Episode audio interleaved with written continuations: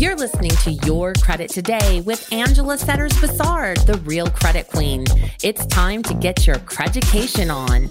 Tune in, invite your friends and coworkers as we share industry tips, stories, and wealth building strategies. This is A to the N to the G.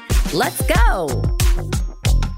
Well, good afternoon, good evening, good morning. Whenever you're listening to this voice here, this is A to the N to the G, and I want to thank you for coming to listen to me on this show today, Your Credit Today.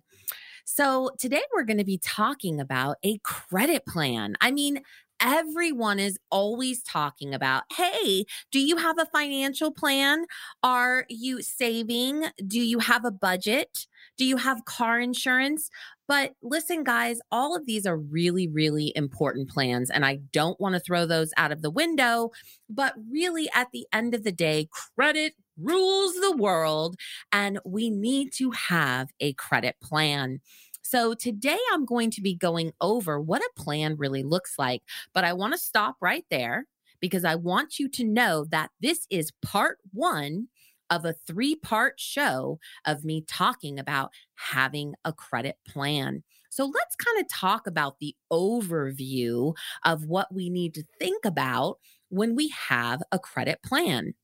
I mean, you know, grandma used to tell us back in the day, honey, you don't need to have a credit card unless it's for emergencies. You know, if you need tires or you're getting an accident or something like that. But at the end of the day, we all know, guys, that uh, credit cards are useful for a lot of things. And even nowadays, you can have points with a credit card. I was just talking to a friend because I am planning on going on a trip with my husband to Italy and I'm super excited about doing so. But we were talking about our friends that we're going to be going on the trip with, and they were able to get first class tickets with their points on their credit card.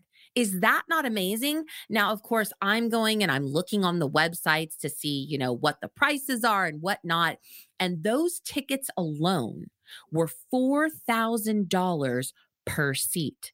But you know what my friend said to me? He says, Angela, you know what? I've been listening to you over the years, and you told me to get this credit card and to use it so that I could rack up points. And I said, Oh my gosh, I did tell you to do that, didn't I? And he says, You did. And guess what? We got two free first class tickets all the way to Italy, my friends. And oh my gosh, I was so happy to hear, first and foremost, that he was listening to his little friend, A to the N to the G, but more importantly, that he actually had a plan when he got that credit card and he started racking up points, he thought to himself, you know what? I have a specific plan in how I want to use these points, and I'm going to use my credit card in a specific way to rack up those points. Okay. So, you know, that was just a little side story to talk about why it's important about having a plan. You know, we've talked about this so many different times.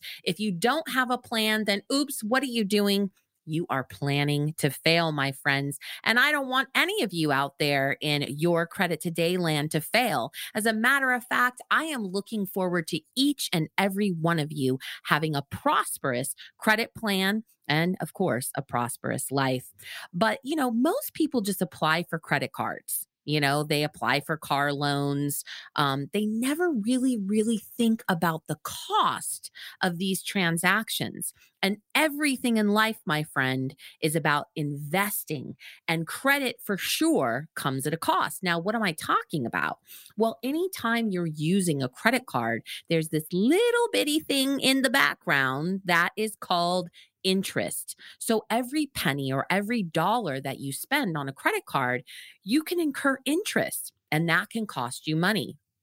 Even though you're using other people's money, okay, if you don't jumpstart things the right way and count the cost and break it down in an eye opening element, then unfortunately, you can end up in a real problem. Now, one of the things that I have been hearing lately is there are these programs out there called credit stacking. A lot of people are looking into this to start a business and they believe using the bank's money is the best way to do it. And listen, friends, I 100% agree. But if you do not have a plan about how you're going to utilize that credit, how you're going to utilize that money, you can get into debt so quickly that your head will spin. And before you know it, you'll be two years into debt paying penalties and interest on a credit card that you took out two years ago that you didn't think about because you didn't have a plan on how you were going to pay it back. So, again, friends, what I want to focus on these next three shows is really sitting down, getting pen and paper, and having a plan on how you're going to use your credit cards. Now, the other thing that we have to consider and really, really think about is that there's two different elements to credit. Okay. If you own a business, then you have business credit. If you are just a person or a consumer, you have your consumer credit. Okay. Now, consumer credit is different than business credit in the fashion or the way that if you're using credit for your business, it only reports on that business credit report. However, a lot of banks and financial institutions will actually ask you for a personal guarantee on that credit card or that loan, depending on how you're taking it out. Now, I'm not going to get into the details today. Okay. One of the things that I want to do in these three shows is I want to break down how to build business credit and how to have a plan in building business credit. And then the, the next show, I want to talk about consumer credit and what you need to do to have a plan of action in building your personal credit. Because, hey, guys, that's the way that you buy a house that's the way that you buy a car. And that's the way that you live life in a prosperous way when it comes to credit. So, the thing that we want to think about and what we want to do when we put pen to paper is we're going to think about from the consumer side of things what do I want to do in five to 10 years with my credit? Now, if you're a young person and you're just starting out, you're thinking to yourself, okay, maybe I need a car. I really need to think about the interest rates and what it's going to cost me to actually buy a car. You know, people don't really think about the total cost of a car. What they only think about is their payment. I was talking to a friend the other day who actually sells cars, and he told me, he says, You know, it's so interesting to me, Angela, that people come into my office all the time, and the only thing that they're negotiating or thinking about is the monthly payment. They're not thinking about the interest, how much they're going to spend on gas or energy, the maintenance of that car, the insurance on that car, the car wash, the general wear and tear. You know, people only think about what's in front of them. And what I'm trying to get us to do, friends, is think about the long term effects whether it's good or whether it can be negative, of having a credit plan so that you don't end up in debt and you don't end up making purchases or mistakes that you shouldn't because you know how I said that grandma always told me to have a credit card for emergencies. I think a lot of people have credit cards because they want to buy those Louboutins. Okay. They like those red bottom shoes. I know, I know they're beautiful, but we have to have a plan on when we're going to buy them and how we're going to pay them back.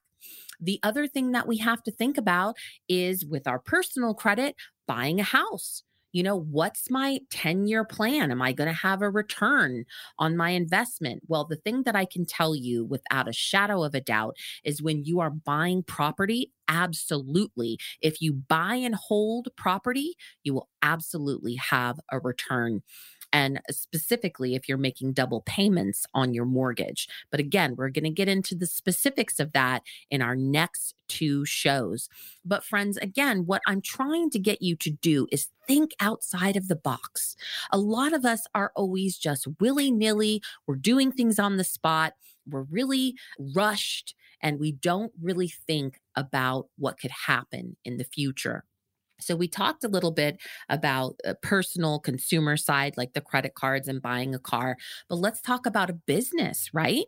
Well, when you're starting a business, you need money. You need money for marketing. You need money for your website. You need money to put gas in your car if you need to go to meetings, or, you know, it's really, really sitting down again and putting pen to paper and figuring out from a credit perspective how much credit do I need? How much money do I need to really fund this business that I have a dream to do? So, again, everybody always talks about that financial plan and having a budget. But what I want to do is prepare you, friends, to have a credit plan so that you can be prosperous in the future. So, what I want you to do is make sure that you either get a book or sit down in front of your computer and you start to listen to the sound of my voice, but more importantly, that you start a plan of action on your consumer credit.